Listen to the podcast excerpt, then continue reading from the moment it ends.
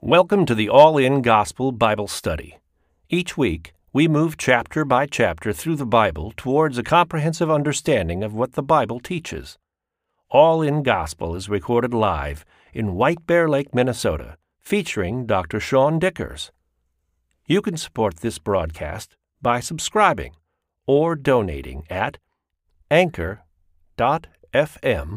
slash allingospel or visit the allingospel.com website.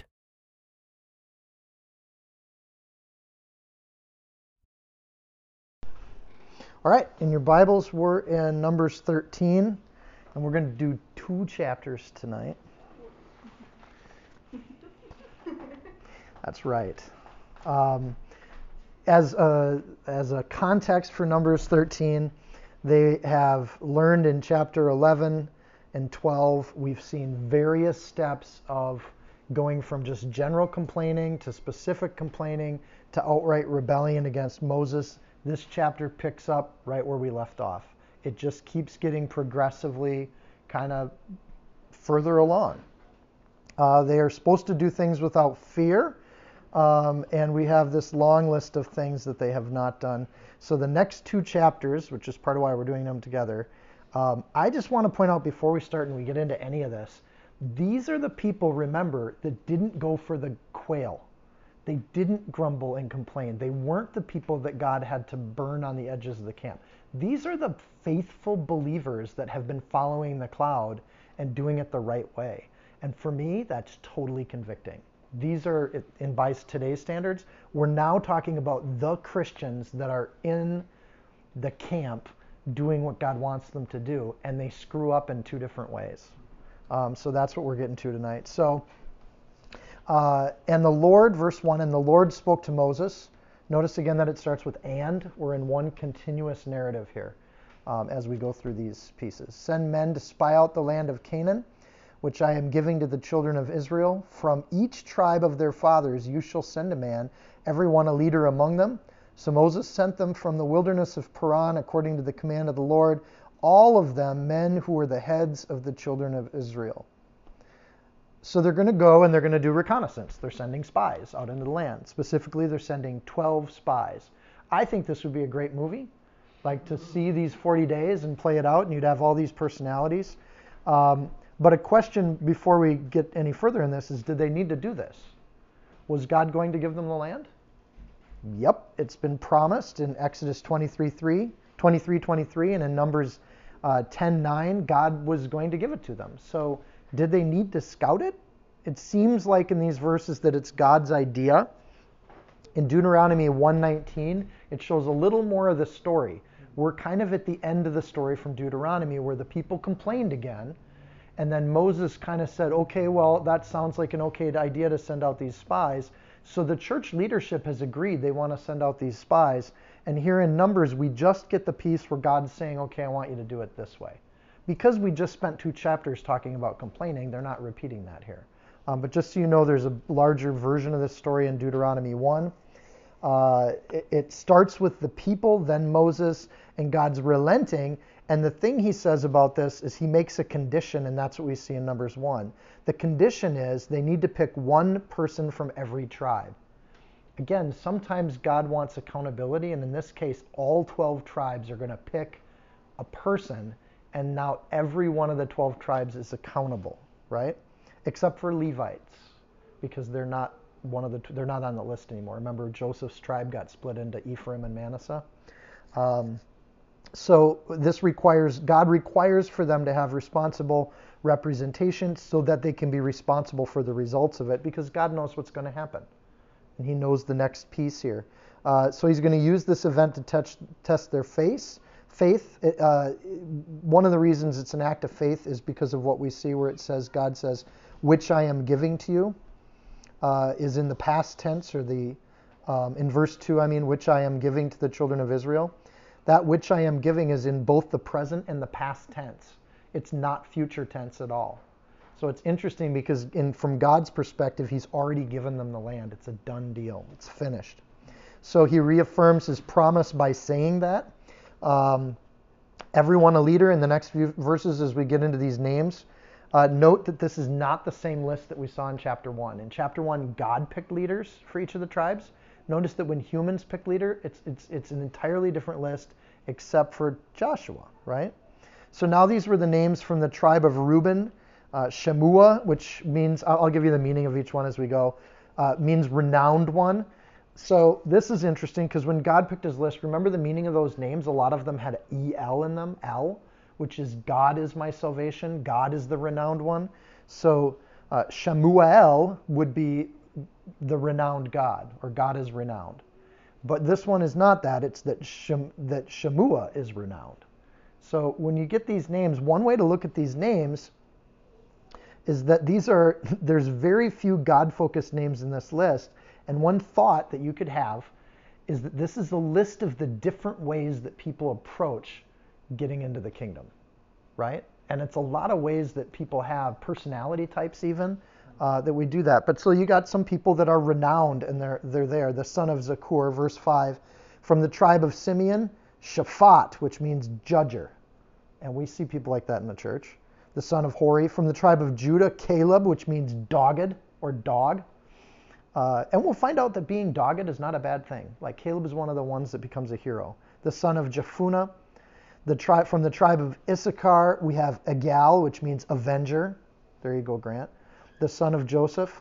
And from the tribe of Ephraim, we have Hoshea, which means saver or salvation, um, who's the son of Nun. And from the tribe of Benjamin, Palti, which means my deliverance, not God's deliverance the son of Raphu, and from the tribe of Zebulun, uh, Gaddiel, and there we have El. It means the fortune of God. So you could, I was thinking through that, trying to frame all of these, and maybe that's one of the name it and claim it people. I'm going to be a believer because of the fortune I'm going to get from God. Um, and don't put too much meaning into these names, right? Um, the son of Sodi, from the tribe of Joseph, that is from the tribe of Manasseh, Gadi, which means my fortune. So you have fortune of God, and then you have my fortune the son of Susi. And from the tribe of Dan, Amiel, which is my kin is God. Me and God were buddies. And I don't know if you've met kind of the buddy theology theology people, but me and God are friends. Um, Steph and I had a friend who would pray like that, and when he prayed, it, it was almost like he reduced himself to five-year-old mode, and he would pray. You remember that? Um, anyways, uh, God is my kin, uh, the son of Gemalli, and from the tribe of Asher we have Sether, which means concealer. What kind of mom would name their kid that? What kind of kid would get that name? The son of Mike, uh, Michael. And from the tribe of Naphtali, we have Nahbi, which means hider, the son of Voseph. So we have concealer and we have hider. And from the tribe of Gad, we have Geuel, which means the majesty of God. Seems to be an odd fit with the rest of the names, right? Um, the son of Machi. But so we have the last, it's not the least. Overall, my point is this is a very different list of names than we saw in Numbers chapter 1. These names are human choices.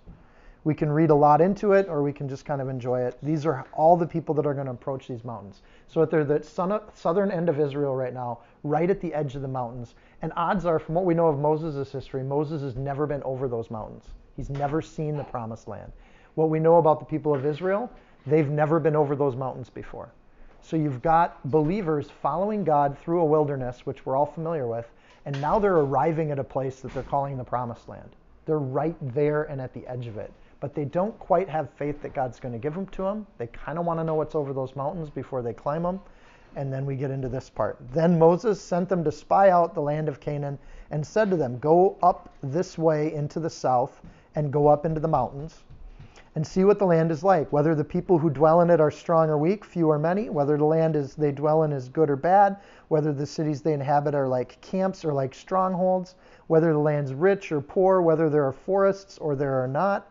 Be of good courage and bring some of the fruit of the land. It'd be nice to have some fruit. We've been eating a lot of manna. Uh, now is the time. Now the time, and then the little commentary. Now the time was the season of the first ripe grapes. So they're going to send people in so they can take man's word for it instead of God's. And that's kind of the situation that we have here. So, does any of this information matter? And the answer is no. None of it really matters. It doesn't matter if they're in a camp or in a stronghold or they have forests or not. It's the land God's giving it to them. But this is where they're going. This is what they have. Um, The promise is that they should go ahead and do it. That promise that God would do everything. So whether or not they're in stronghold seems to imply that the Israelites think they're going to fight them, right? We want to see what kind of are these strong people or weak. That only only reason you ask that is if you think you're going to fight somebody. You size them up and you want to know who you're going to fight. Um, but we've seen again and again and again that the promise is that God would go ahead of them. They've been told they wouldn't have to fight. And part of what's going on right now is they're going to fail in this and they are going to have to fight. But initially, God said, I'll go ahead of you, I'll do it for you. Exodus 3, Exodus 13, Exodus 33. I'm going fast because that's easy to remember 3, 13, 33. And Leviticus 20, we've just seen it again and again and again. God promises He'll go ahead of them, He'll go in the advance. Uh, so we look at the this kind of faith that they don't have right now, and it's the kind of thing that happens to us all the time. God tells us to go somewhere, and the first thing that happens is, I don't know if I can do that. And the same week, I'm having these talks with Michelle, and I'm totally convicted about it because I have no idea how to lead a statewide organization. Honestly, people, I'm, I'm very immature uh, to be doing that kind of thing. Um, but until we trust in God, we can never get over those mountains, right? Until we trust in God, we can never really have any sense of being able to do it on our own. So in verse 18, they already knew the answer to that. In verse 18 again, they know that strength doesn't matter. In verse 19, God already said the land was good. They don't need to find that out. In verse 19, it doesn't matter if their camps are strongholds. They're walking by sight instead of by faith. And they want to send out that sight. And this can be one of the great downfalls of the church when churches make decisions and moves, but they have to have all the information before they do it. They're trusting their own knowledge instead of God's knowledge. And that can be a real difficult thing when you get in the middle of COVID season. We watched almost eight or nine churches this morning on, online to see how do people open church and how is each church handling it. We saw eight different approaches to how to handle what's going on in our country right now. And that's in, in part because each person's uh, struggling with how to deal with what the world is throwing at the church. So they're supposed to bring some fruit back. Um, so they want to see it for themselves. They don't even trust the 12 people they're sending out. They want proof. You know, and I thought that was kind of an interesting thing. Verse 21. So they went up and they spied out the land from the wilderness of Zin, that's the southern Negev, uh, as far as Rehob, which is Damascus. So in these locations, they're basically describing the boundaries of this. They're scouting out the entire land that will later be claimed as Israel. Near the entrance of Hamath, and they went up through the south and came to Hebron, which is west of the Dead Sea, to Ahiman, which is today Jerusalem, Sheshai, which is the Galilee Samaria area, and Talmai, which is the Sea of Galilee itself.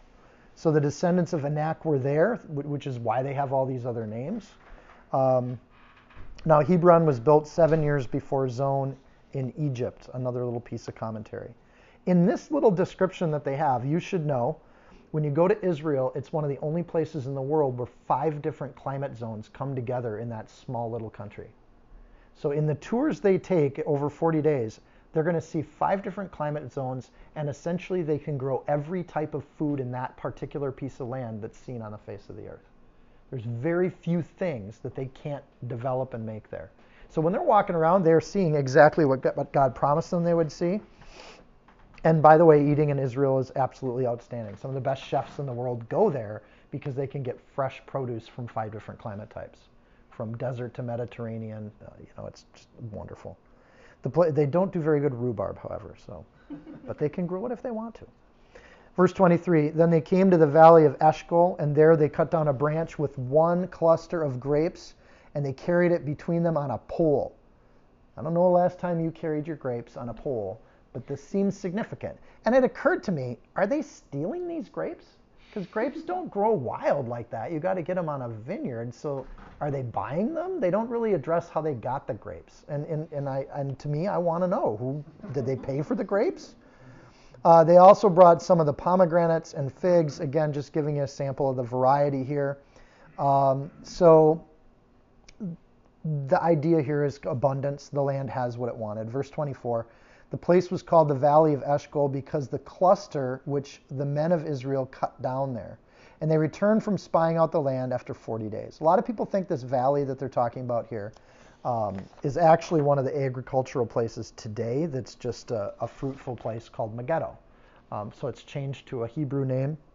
which we hear about again in the book of Revelation uh, as the battle of Megiddo or Armageddon is where the final battle of all the world will happen. So initially, when the Israelites show up back in the land, they haven't been here for 400 years, right? Because Jacob's family took off.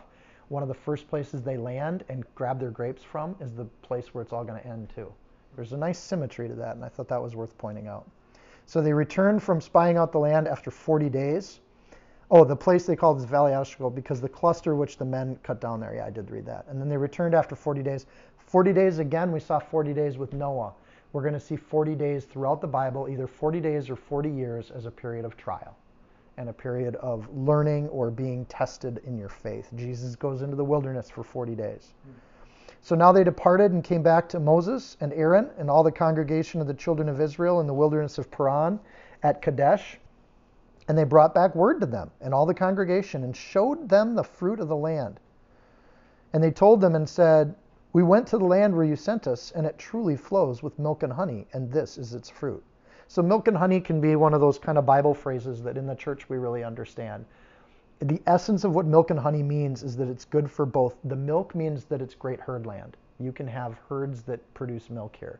And the honey means honey is where bees happen, and bees happen where there's lots of agriculture. So, if a land flows with milk and honey, it means it's the best for herding your livestock and it's the best for growing different kinds of agriculture because those two things are thriving. Um, so this is what God told them ahead of time, and we have agricultural prosperity and we have grazing land. Nevertheless, verse 28, the people who dwell on the land are strong. So whenever you know you're going right with what, yeah, this is what God promised, and then the next word is but or nevertheless, it means a complete shift or a 180 of what they're doing. So the report came back saying, yeah, this is exactly what God promised us. Nevertheless, there's some problems with what we have. So, yeah, God's promised you everything, but we have to think realistically, people, about this. So, nevertheless, the people who dwell in the land are strong. The cities are fortified and very large. Moreover, we saw the descendants of Anak there. The Amalekites dwell in the land of the south. The Hittites, the Jebusites, the Amorites dwell in the mountains. And the Canaanites dwell by the sea along the banks of the Jordan every part of this land is full of people, right?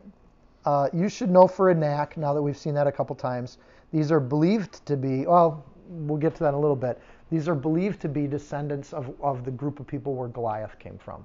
It was a large group of people. It was like, you know, today's version of the, like the Vikings, right? These were just tall, large people. And the Israelites, we can imagine, are not that tall and large because they were slaves and probably not very well nourished.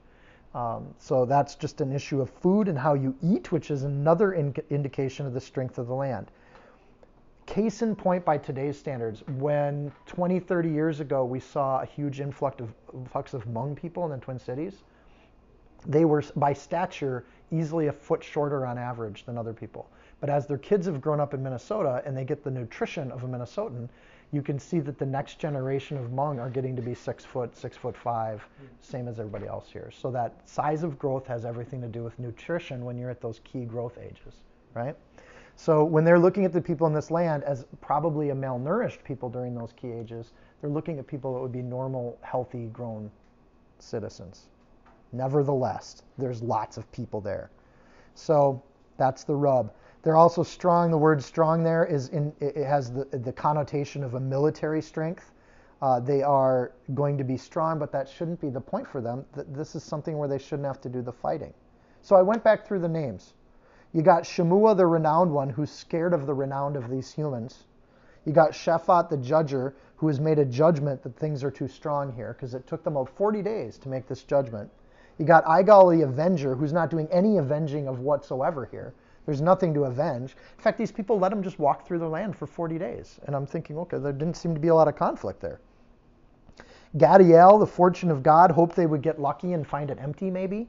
You got Gadi, who trusted his own fortune, and his luck seems to have run out. This isn't where it's going to go. Amiel, my kin is God, found these problems were too big for him, meaning being buddies with God doesn't always give you a life without trials. Sometimes you're going to have some. And then I just put Kenny in my notes just off to the side. Sether, the concealer, was going to try. He's probably not talking right now. You got Nahi, the hider. Nobody knows where he's at. And then you got the majesty of God here, person here, who seems to have found human glorification because they're elevating humans instead of elevating God. It's not living up to his namesake. The Canaanites we know from archaeology and history were absolute beasts on the battlefield. They were a superior nation militarily. They were strong enough to hold off the Egyptians and strong enough to hold off the Assyrians for generations. So this was not a weak people when it comes to it. So they're telling the truth. Um, in verse 33, if you want to look at the Anak stuff, they actually start calling the Anak the Nephilim. Uh, we'll get to that in a little bit, but they must have been just huge. And we find some ruins around the world of people that have giganticism, and there's some groups of people where that runs gen, uh, genetically with those people. So it could be something like that. So we have a picture of a land that's strong and well defended because all these groups of people probably have to fight each other for territory, right? So it's like a risk board. And in that, they all get good at rolling dice. So God's glory is increased uh, the more impossible it looks to us. Would it have been something where God got the glory if they just walked in and it was an empty land? Or is it that God gets the glory when things get tough? And that's one of those kinds of questions. So if it's not easy, then there's no glory. And I think this is part of like throughout history, why we celebrate people in history is because they did something that at first glance looked impossible. I think I, I, kept thinking the American Revolution. When you take on the British Empire, the bunch of farmers, that had to feel impossible. No way can we win this. The only way they can win it is if they trust in God. And they make their own country, and one of the first things they do is they put in God we trust right on the money. And it's one of those things where you, those that was a generation of people who had no doubt in their mind that God was active in their lives. And you think, oh, that's pretty impressive. I wonder sometimes as we go 20 years down the road, if we get that far, if we're going to look back at the COVID era in our country and how people got through it and where they found their strength from it and where they found that they could move forward and live life with courage again. And I hope we have a generation of people that just say, In God we trust. That's all we can do because humans can't fix some things. And plague is one of them. So we have two names that I didn't mention Hoshea, Savor, and Caleb because they get singled out in verse 30. Then Caleb quieted the people before Moses. Actually, Caleb gets singled out. And said, Let us go up at once and take possession, for we are able to overcome it.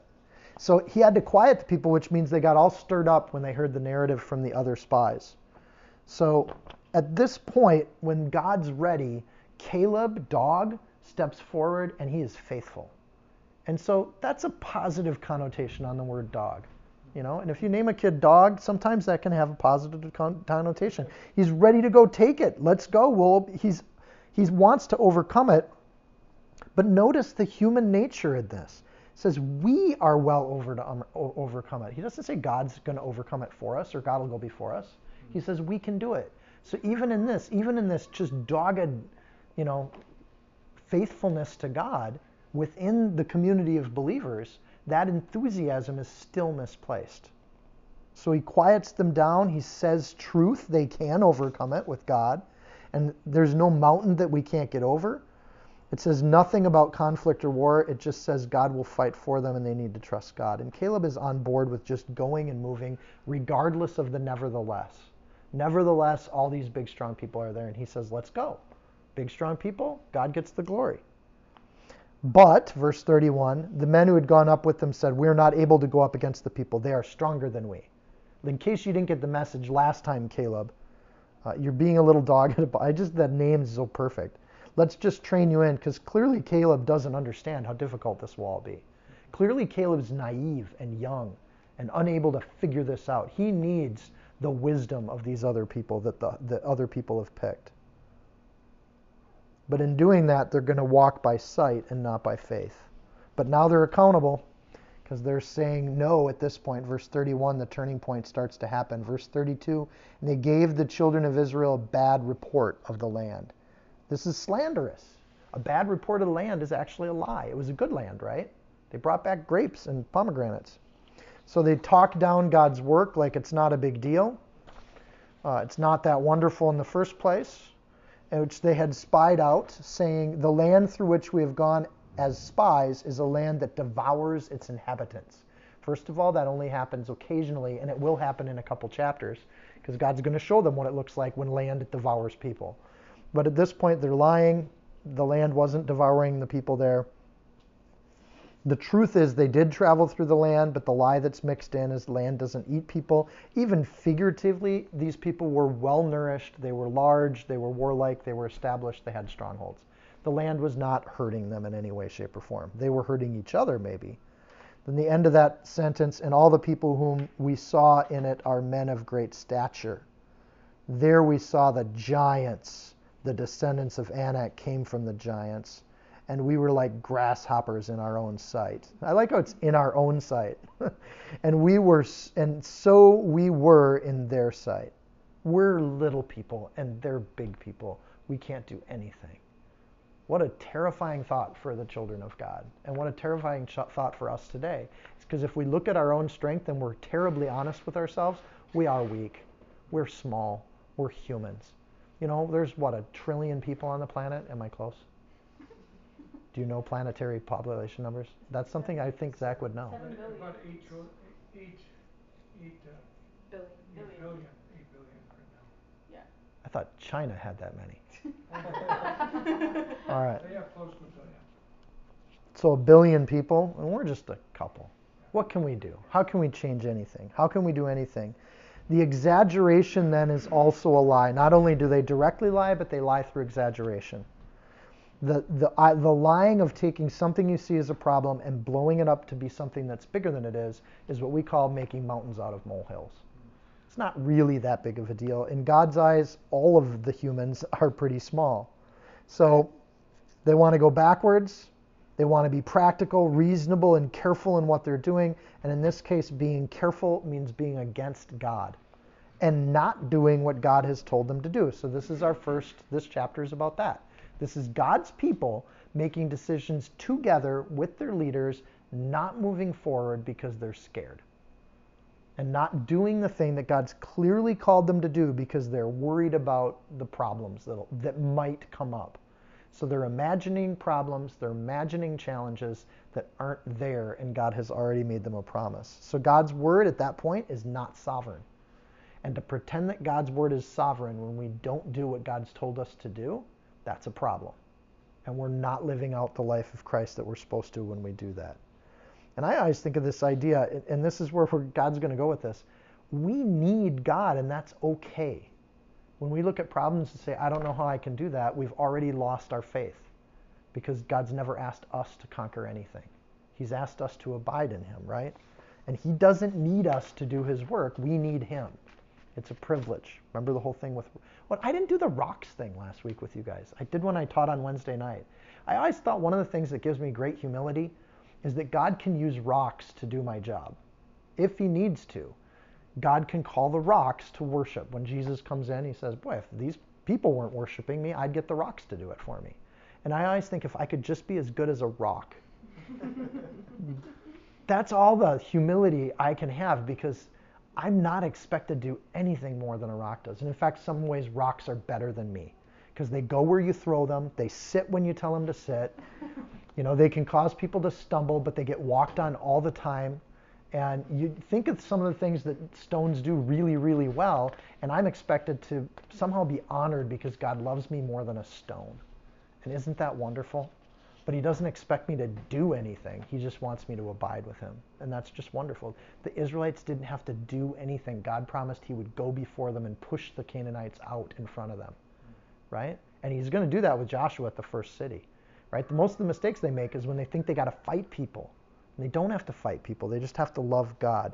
Numbers 14 starts with the word so. It continues right through. It's the same story.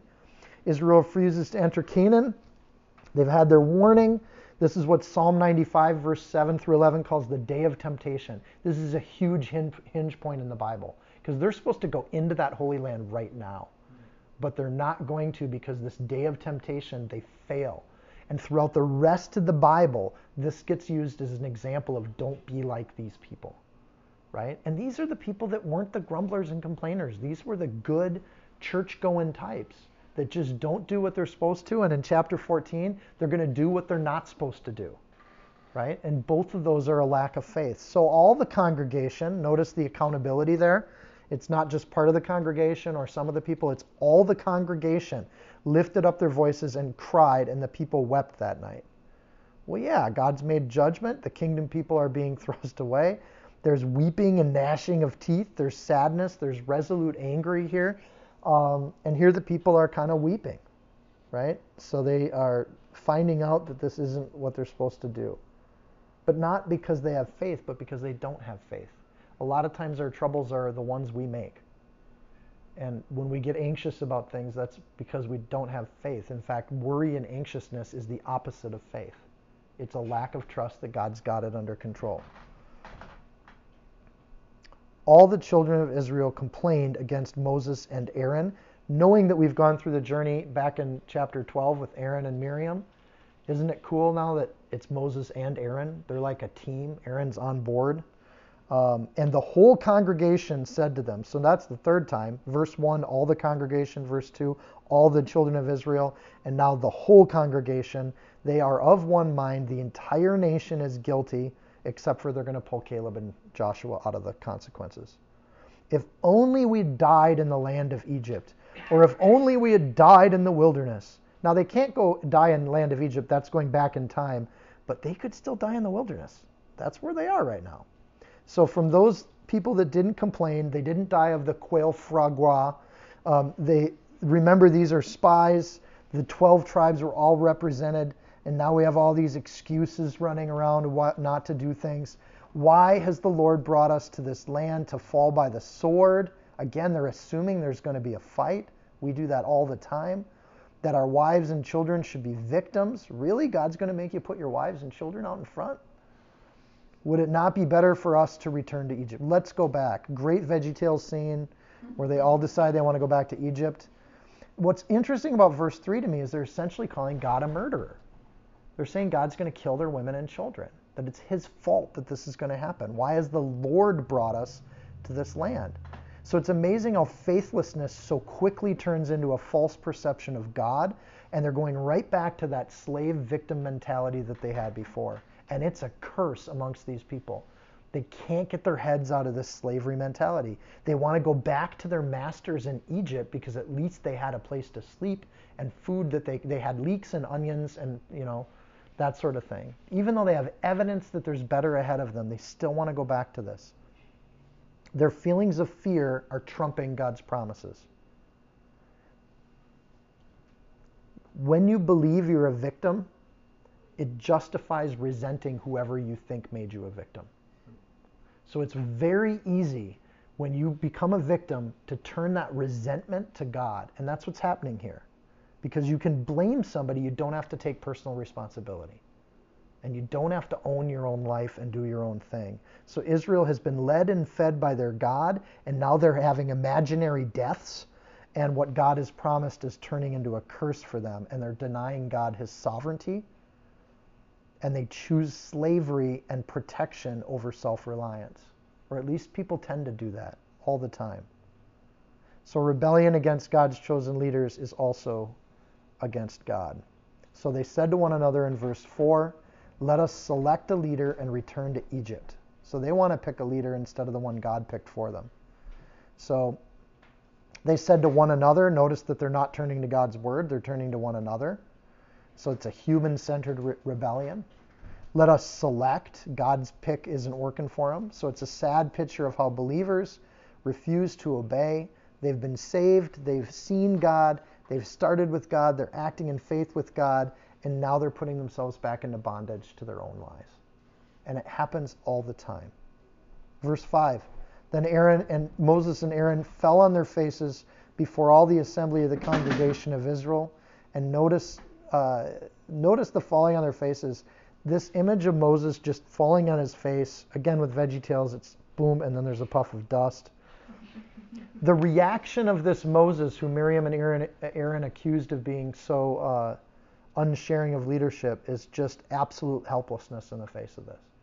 He doesn't fight with them, he doesn't argue with them, he just goes to the Lord in prayer. There's no debate, there's just prayer. And we assume that when you fall on your face, that that's prayer, by the way.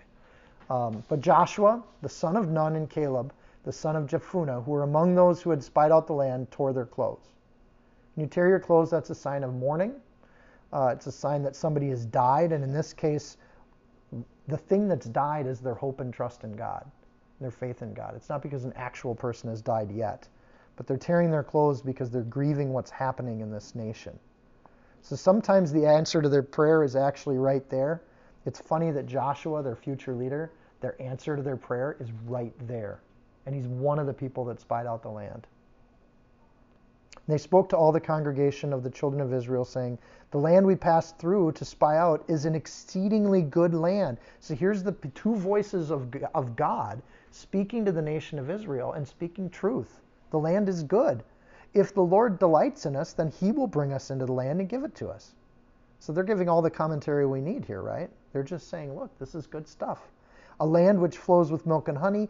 Only don't rebel against the Lord, nor fear the people of the land, for they are our bread, their protection. That word means shadow, or uh, the protection idea is this in the desert, a, a protection or a shadow over you meant that you were protected from the sun.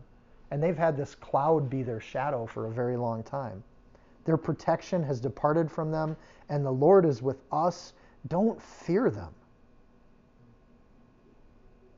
So there's three kinds of fear. There's holy fear, there's healthy fear, and there's harmful fear. And I love this idea. This idea of fear is something that they have to wrestle with as a people. Holy fear is, I think, when we turn to God and we understand His power and we know that there's consequences for our sin. That's a good thing. Healthy fear is when we don't put ourselves in physical harm because we know it's hot and we don't touch that, right? And healthy fear we learn at a young age. We don't want to jump like that on the trampoline because that might hurt right? And then there's harmful fear, which is what we're dealing with here. Irrational, baseless fear that has no rooting in anything other than what we've created. God, 2 Timothy 1:7, has not given us that spirit of fear, but of power and love and a sound mind. And verses uh, 6 through 9 show us what that looks like. So they have a choice to make live in fear or follow Caleb and Joshua. What do they do? Verse 10 and all the congregation said to stone them with stones. That's the decision of the people. Let's get rid of the people that speak hope and life and courage because it bothers us. Because if they are right, that means we're faithless. If that person of God is doing it the right way and I'm not doing as much as they do, now I feel guilty. Let's just erase them. It's not kick them out of the camp. I mean, goodness, Miriam's still hanging out around the outskirts somewhere, right? It's they're just they want to kill these two. This is the response of the people where there's no tolerance for people of faith, no place for them. They don't want them around. You know, just let them go to their church and sing their songs. What difference does it make to you? But no, they can't sing their songs. It's the Grinch who stole Christmas, right? So I think it's even frustrating for a person of faith that's a lukewarm believer to even talk with somebody who's alive for Christ because it shames you a little bit. There's a little bit of holy fear that comes in going, if I'm not, maybe I'm not doing the right thing here. If you're alive for Christ, you don't have that fear because you're just living with the hope of Jesus Christ in your life. And you're inviting everybody to come with you to take the promised land. Let's do it. It's ours. God's going in front of us. And anything shy of that is terrifying, right? I'm not trying to say that the people were right. I'm just saying that we are those people sometimes. So that was the response of the people stone those two. The response of God steps in because he's not okay with Josh getting stoned. So the response of God is in the end of verse 10. Now the glory of the Lord appeared in the tabernacle of meeting before all the children of Israel. And the crowd goes silent. oh. Then the Lord said to Moses, He's not bothering with the people. I love that. He's just going to talk to Moses. Moses, how long are these people going to reject me? Because that's what it, this is. Not doing what God's asked is rejection of God. How long will they not believe me? With all the signs which I've performed among them, I will strike them with pestilence and disinherit them, and I will make you a nation greater and mightier than they. So this is fair. Let's be honest. What God's suggesting here is fair and it's just for these people. They don't want to be in the Holy Land? Fine, I'll work with somebody else. God doesn't need them, they need him. To strike and disinherit them is a conclusion for people that have totally rejected him. It makes total sense. So Moses is offered a new patriarchal status. This puts Moses in the same category as Abraham, Isaac, and Jacob. All of the descendants come through him. He'd be the fourth patriarch. That's an honor for Moses. You got to think Moses is thinking, well, yeah, that'd be great. But we know he's a humble guy. That's not how he thinks. It's a real offer, I think. We have to treat it as a real offer that God's actually considering this and wanting to work with Moses on where to go from here. And God's powerful enough to go either way. He could do whatever he wants. In Exodus 32, verse 7, he offered the same thing to Moses. So God's now, the second time, he's sick of these people, right? He just says, nah, maybe not. I remember when I first came into the faith, I was reading through this and I thought, is, is God failing here? Like, is this a failure of God? And it's a really difficult passage if you think about it, right? God's shown them his majesty, walked among them, and led them, and they still reject him. Which is something where when people don't believe, you think, boy, there's no miracle that you could see that would get you to believe. There's nothing that can change your heart but your heart. And the only thing that changes our hard heart is the Holy Spirit doing a work on us. The power of God doing an absolute miracle and putting something new in our hearts. So when we try to convince people of the faith, it's like, I can't convince you. I can only pray for you. Like you got to figure this out on your own. Choose life. Choose the promised land. Verse 13, and Moses said to the Lord, then the Egyptians will hear it. For by your might you brought these people up from among them, and they will tell the inhabitants of the land. Moses, instead of accepting this, like, sure, God, let's, yeah, just you and me, let's end these people. He prays the opposite. He actually prays for these people. He intercedes again for the people of Israel. So his first thought for Moses is God's Moses' first thought is God's glory. Isn't that amazing? His first thought here, in the pro- they're not the problems in front of him, not the people. It's just, God, your glory is going to get tarnished if you bring these people out to the wilderness. They've heard that you, Lord, are among these people, that you, Lord, are seen face to face, and your cloud stands above them, and you go before them in a pillar of cloud by day and a pillar of fire by night. The Canaanites have heard of you, the Jebusites have heard of you, the Egyptians have heard of you. They're all talking about you because they've been out in this wilderness for a year. The legend of what happened in Egypt is spreading to other cultures because Egypt still has trade routes. These people have all heard of you, Lord. They know you're at work on the world and if you kill all these people, that's going to hurt your reputation. What a generous prayer. Verse 15 Now, if you kill these people as one man, then the nations which have heard of your fame will speak, saying, Because the Lord was not able to bring this people to land which he swore to give them, therefore he killed them in the wilderness. Now I pray, let the power of my Lord be great. What a great prayer. What a great prayer. Moses is, again, just to rephrase or paraphrase this, God, if you kill these people here, it hurts you, your reputation. And at that point, if God does this, that would actually be the real failure. You failed to get these people where you said you were going to get them. Which is sometimes where people are like, well, maybe this was a testing thing from God. He was just challenging Moses. And I think that's a good read on this, too. It's an alternative read on this, where God didn't really seriously mean that he would make Moses a patriarch, but he wanted to test Moses' faith. How would he react to it? Just as you have spoken. The Lord is long suffering and abundant in mercy, forgiving iniquity and transgression. He by no means clears the guilty, visiting the iniquity of the fathers on the children to the third and fourth generation. Pardon the iniquity of this people, I pray, according to the greatness of your mercy, just as you have forgiven this people from Egypt until now. Look, God, you've forgiven them for a year. Forgive them a little bit more what Moses does at the end of this intercessory prayer, verse 18 on there, he's quoting God himself. He's memorized what God has said and he's quoting it back. So in the faith, in the church, we've made a great habit of memorizing the scriptures so that we can pray them back to God. We can align our will with God. So Moses isn't putting his own will in here at all.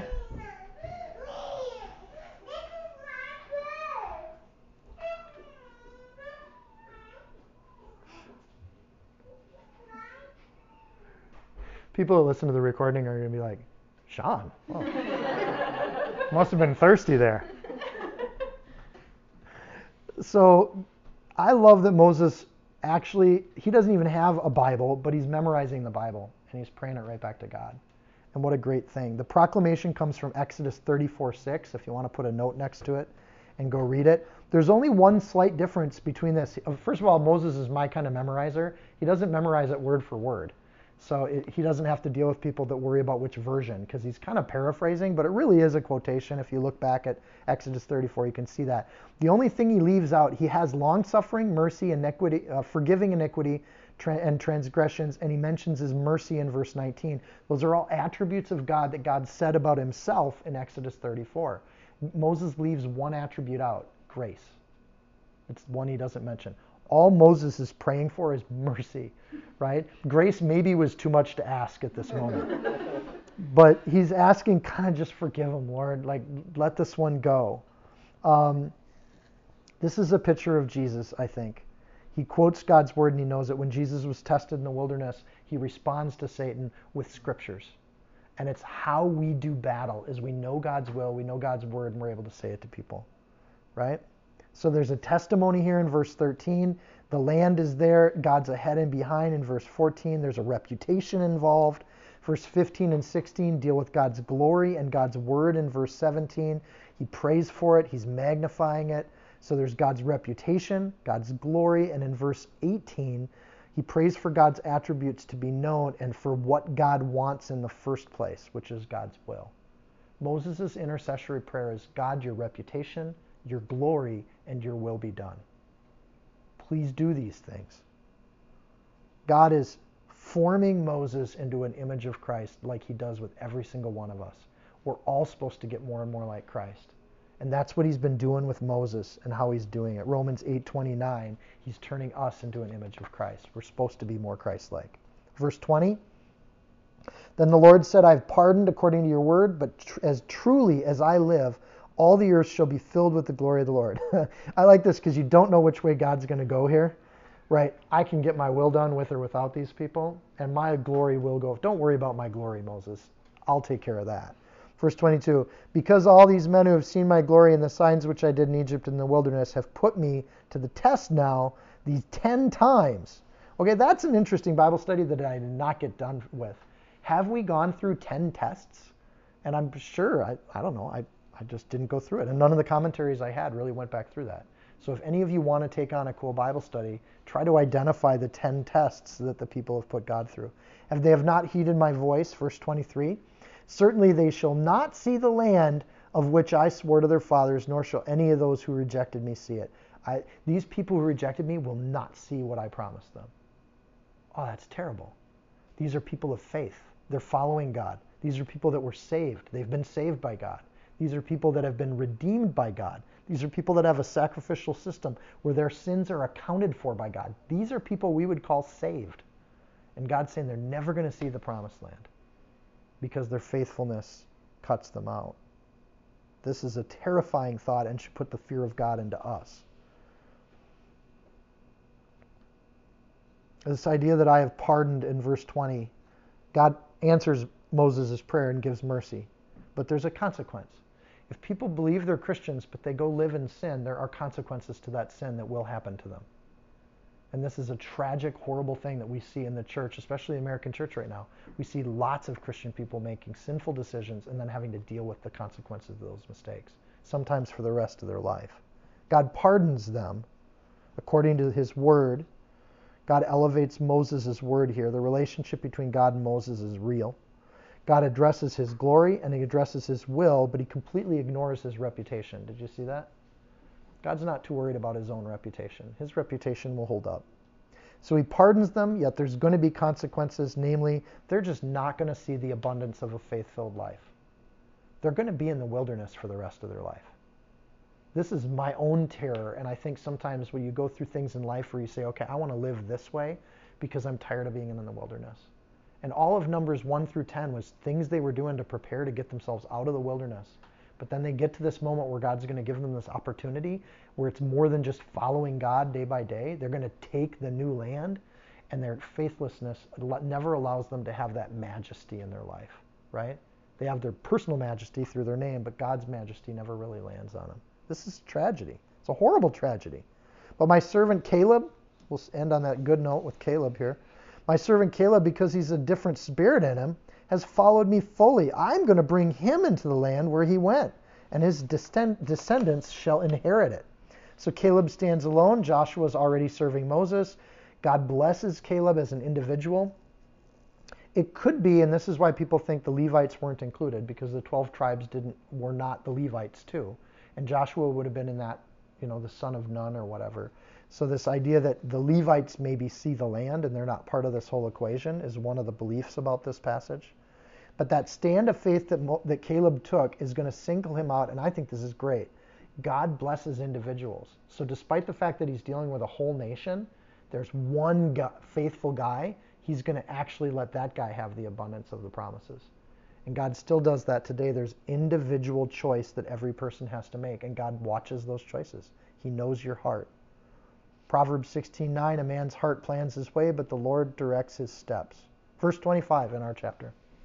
Now the Amalekites and the Canaanites dwell in the valley. Tomorrow turn and move out into the wilderness by way of the Red Sea. Walk away.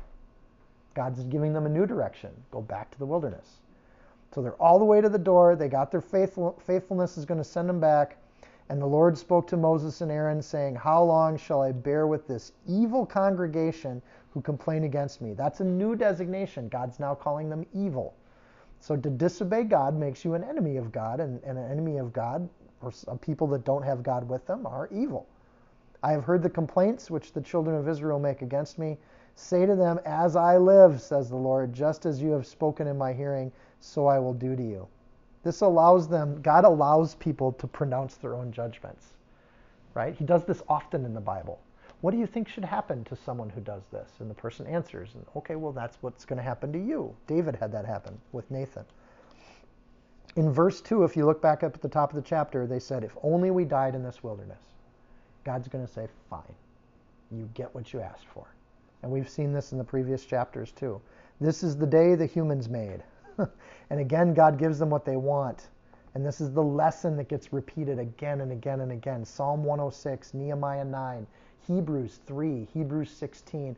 We are going to repeat this chapter or look at this chapter forevermore as an example of what happens when we don't have faith.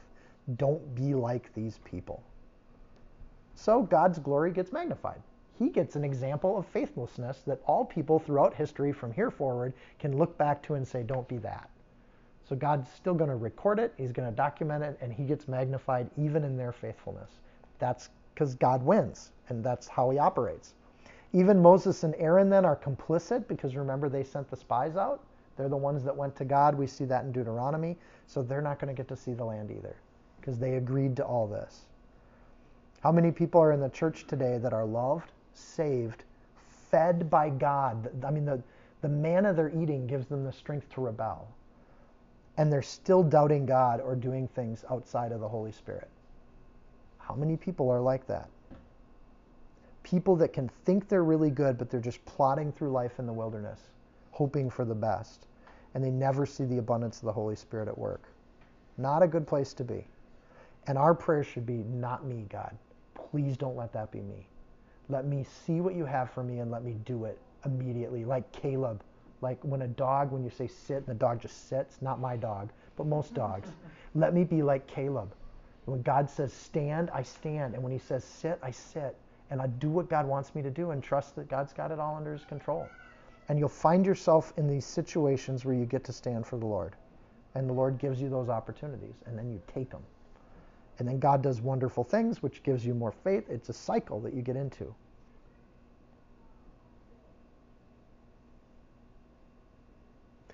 Verse 31 But your little ones, whom I have said, who you said would be victims, that was back in verse 3, I will bring in, and they shall know the land which you've despised. These kids you thought I was going to kill, I'm going to use them instead of you. But as for you, your carcasses shall fall in the wilderness, and your sons shall be shepherds in the wilderness for 40 years, and bear the brunt of your infidelity. The infidelity there is like a marriage agreement that's been broken. They've cheated on God until your carcasses are consumed in the wilderness. So we see carcasses a few times. Your dead hunk of meat is going to end up in this wilderness. The meat that you travel in will not make it into that land.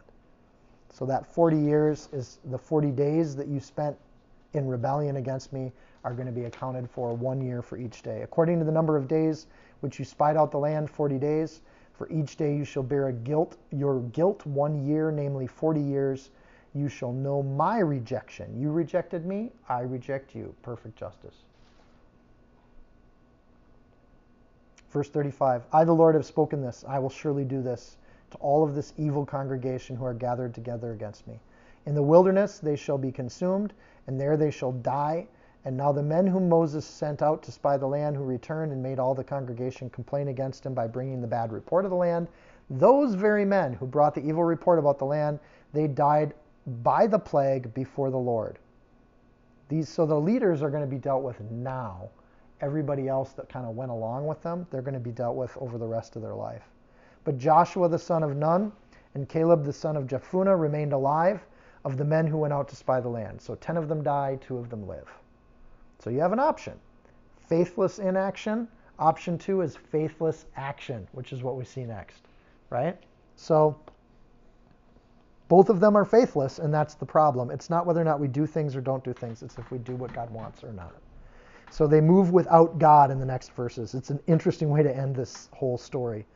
Then Moses told these words to all the children of Israel, and the people mourned greatly. Oh, this is bad. We don't like this result. Lots of people regret their sins, but notice they don't repent of their sins. Oh, I really wish I hadn't done that. But they don't realign themselves either. You wonder if they would have if God would have given grace instead of just mercy. But that isn't what happened, according to the Bible. What verse was I in? Oh, yeah, yeah. Um, they mourned greatly, and they rose early the next morning and went to the top of the mountain, saying, Here we are, and we will go to the place which the Lord has promised, for we have sinned. Okay, these are saved people. They have confessed, and they, they seem to be turning around here and doing something, but the Lord has now given them the command to go back to the wilderness. The command has changed. And now they're doing the opposite. They're doing something. In fact, the act they're doing is the same act that they were supposed to do a month ago, a month and a half ago, which is interesting. Can we do things in the kingdom that we're not supposed to be doing that yesterday were the right thing to do? That's really confusing for me. Because isn't it a good thing to run the daycare at church? Isn't it a good thing to be on the worship team or to teach a message? Isn't it a good thing to counsel somebody and encourage someone? And maybe if we're doing those things because we've decided they're important for us to do, but they exhaust us and they tire us, like running up this mountain had to be exhausting, but they're doing it for the glory of God. But really, they're doing it for the glory of themselves. And that's just a horrible place to be. If God tells you to do those things, it's a lot different kind of an equation. So they run up the mountain, they're up there, and Moses says in verse 41, Now why do you transgress the command of the Lord? And they're thinking, we're, we're doing what God told us to do, but it's kind of like, well, it's too late. At this point, your heart has been shown. For this will not succeed, Moses says. Do not go up, lest you be defeated by your enemies, for the Lord is not among you. For the Amalekites and the Canaanites are there before you and you shall fall by the sword because you've turned away from the Lord, and the Lord will not be with you. Now, if Moses says this, you would think that's the end of it, but they're still in defiance. So, this whole, frankly, I think this is one of the passages that's the most damning for the name it and claim it kind of faith gospel movement, right? If you just visualize it and believe it hard enough, God will do it for you. Not really. God's going to do what God's going to do. You can visualize all you want. If you're not doing God's will, you're going to have problems with that situation. This is very, it means that we can't just do things because we're told that they're good things to do. We have to do things because God has told us to do them. Does that make sense? It's a really tough concept. It took me years to put my head around this because I grew up in the church. And I knew that when you grow up in the church, there's just things you're supposed to do. And the most holy people do the most stuff. And that's just how you learn it when you grow up in the church. But at some point, it's got to be your faith you have to choose to do things because God is inspiring you to do them. And you can't just do things because your parents said to do things or your grandparents said to do things. You have to do them because you chose to do them. There's no other substitute, or the Lord is just not with you. So it's not our way, it's God's way, even when the action is identical. Singing in the choir is identical for a faith filled person and a faithless person. They're both singing in the choir but one's getting rewarded and one's not because it's about the Spirit. And God knows how to discern them. Verse 44 They presumed to go up to the mountaintop, Nevertheless, neither the ark of the covenant of the Lord or nor Moses departed and nor Moses departed from the camp. So the God's stand back, Moses staying back. There's enough people that stay back that they're still a nation, so they're not alone. but they presume things, and presuming things is an act of rebellion. So they're eager to presume it, and they do it. So this is the big, bold plan that goes nowhere. and I don't think Moses is chuckling like I am. I think he was a much more mature believer than I am. Right? But he's mourning these people. He loves these people, and he doesn't want them to do this. But at this point, the, re- the reason they think they're doing the right thing is because they've determined that it's the right thing to do. That's by definition self righteousness. You've determined it's the righteous thing to do.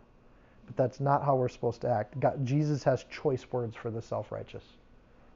We're never supposed to be that. We only do in faith what we're supposed to do. In fact, it's not even our job to do, it's our job to abide and follow God. God does everything. So the phrase let go and let God. Verse 45. Then the Amalekites and the Canaanites who dwelt in that mountain, they came down and attacked them and drove them back as far as Hormah. So they got the smack, right? They got beat to a pulp. So often you see Christians that are beat up because God is trying to get them to a point where they just act in faith. And they're just beat, they got the tar beat out of them again and again and again. And I don't know about you, but I've been there a few times. And the answer to that situation is to just rest in God. Come back and find your peace with Him. He's your stronghold, He's your shelter, He's your peace. And you come back to that relationship with God and start again. So, rebellion and not doing what you've been called to do in the first part of these two chapters, and now we have rebellion and doing what God has not called you to do, doing the wrong thing. Rest in God, stop wrestling with God, stop fighting with Him. Matthew 11, 28 through 30. You can turn there and maybe even mark this, and I'll wait for people to turn.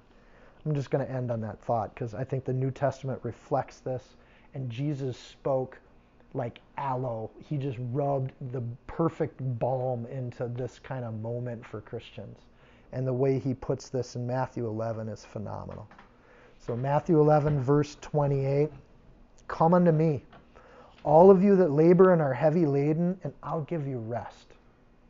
Take my yoke upon you and learn of me, for I'm meek and lowly in heart, and you shall find rest for your souls.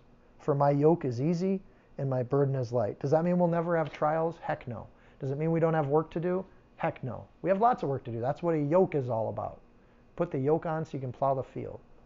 And we're going to go out and do that work, but Take my yoke is to work with God and just listen to God. Learn of me. Read the Bible, know God's word like Moses did, and don't just learn it, but learn it and do it. And then I am meek. God modeled what meekness looks like, and he and meekness is to wake up every morning and look for God's cloud. Where are we going today, God? What do you have for me today? Then find rest. What a beautiful thing to let that let God have that business of what you have to do next. Right? Our immediate goal in the wilderness, of course, is sanctuary. That's what you look for when you're in the wilderness. And God says, I'm your sanctuary. Just come home. And when you come home to that place, you can watch God do great things through you and with the people you're with because God knows how to do marvelous and He knows how to do wonderful things. And He doesn't need us to do those things, He just wants to do those things with us. He seeks us out. So God didn't want you to climb the mountain, He didn't want them to shout victory. He wants them to do what he wants them, where he wants them to go and what he wants them to do. He wants them to watch God work in their life. And for most mature believers, I know that's the framing they start to take. Is that you'll say, oh, that's really good. And they'll say, I didn't do any of this. God did this.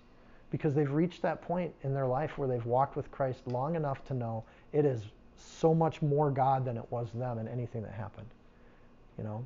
And, and I think that that happens just over and over and over again where God's going to continue to shape us and mold us to be more Christ like. And sometimes we'll have trials. Sometimes those trials are from God because He wants to see how we'll react. And the people of Israel reacted bad, but we have the Word of God, so we know that's not what to do. And we shouldn't do that. So we move forward and we move forward with God. Amen. Dear Lord and King, we just thank you for your grace and your favor. We thank you that we have both mercy and grace, that you give us truth and love.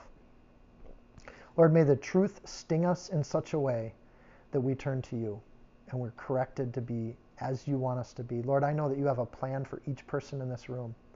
And that plan is designated and chosen and set apart for them. And Lord, we only seek to know what that is and how to do it.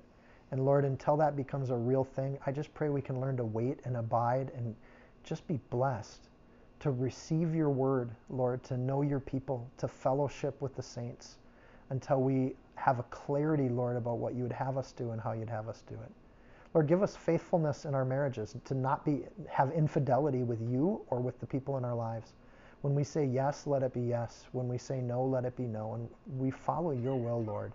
So help us to be faithful to the people around us in our marriages, Lord, in our uh, uh, parent-child relationships, in our friend relationships, Lord, in our connections with others. Lord, may they all be things that glorify you. May the people who know us know our grace and our mercy as we forgive them as you forgive us. May it just flow just like that, Lord. And may your peace be in our lives. Thank you for the story of Moses. Thank you for an example that we should not do. Uh, and just help us to be faithful and not faithless in all things. In Jesus' name we pray. Amen. If you found this teaching helpful, insightful, you can support this podcast by sharing it with a friend. Screenshot it, tag it, post it on your social media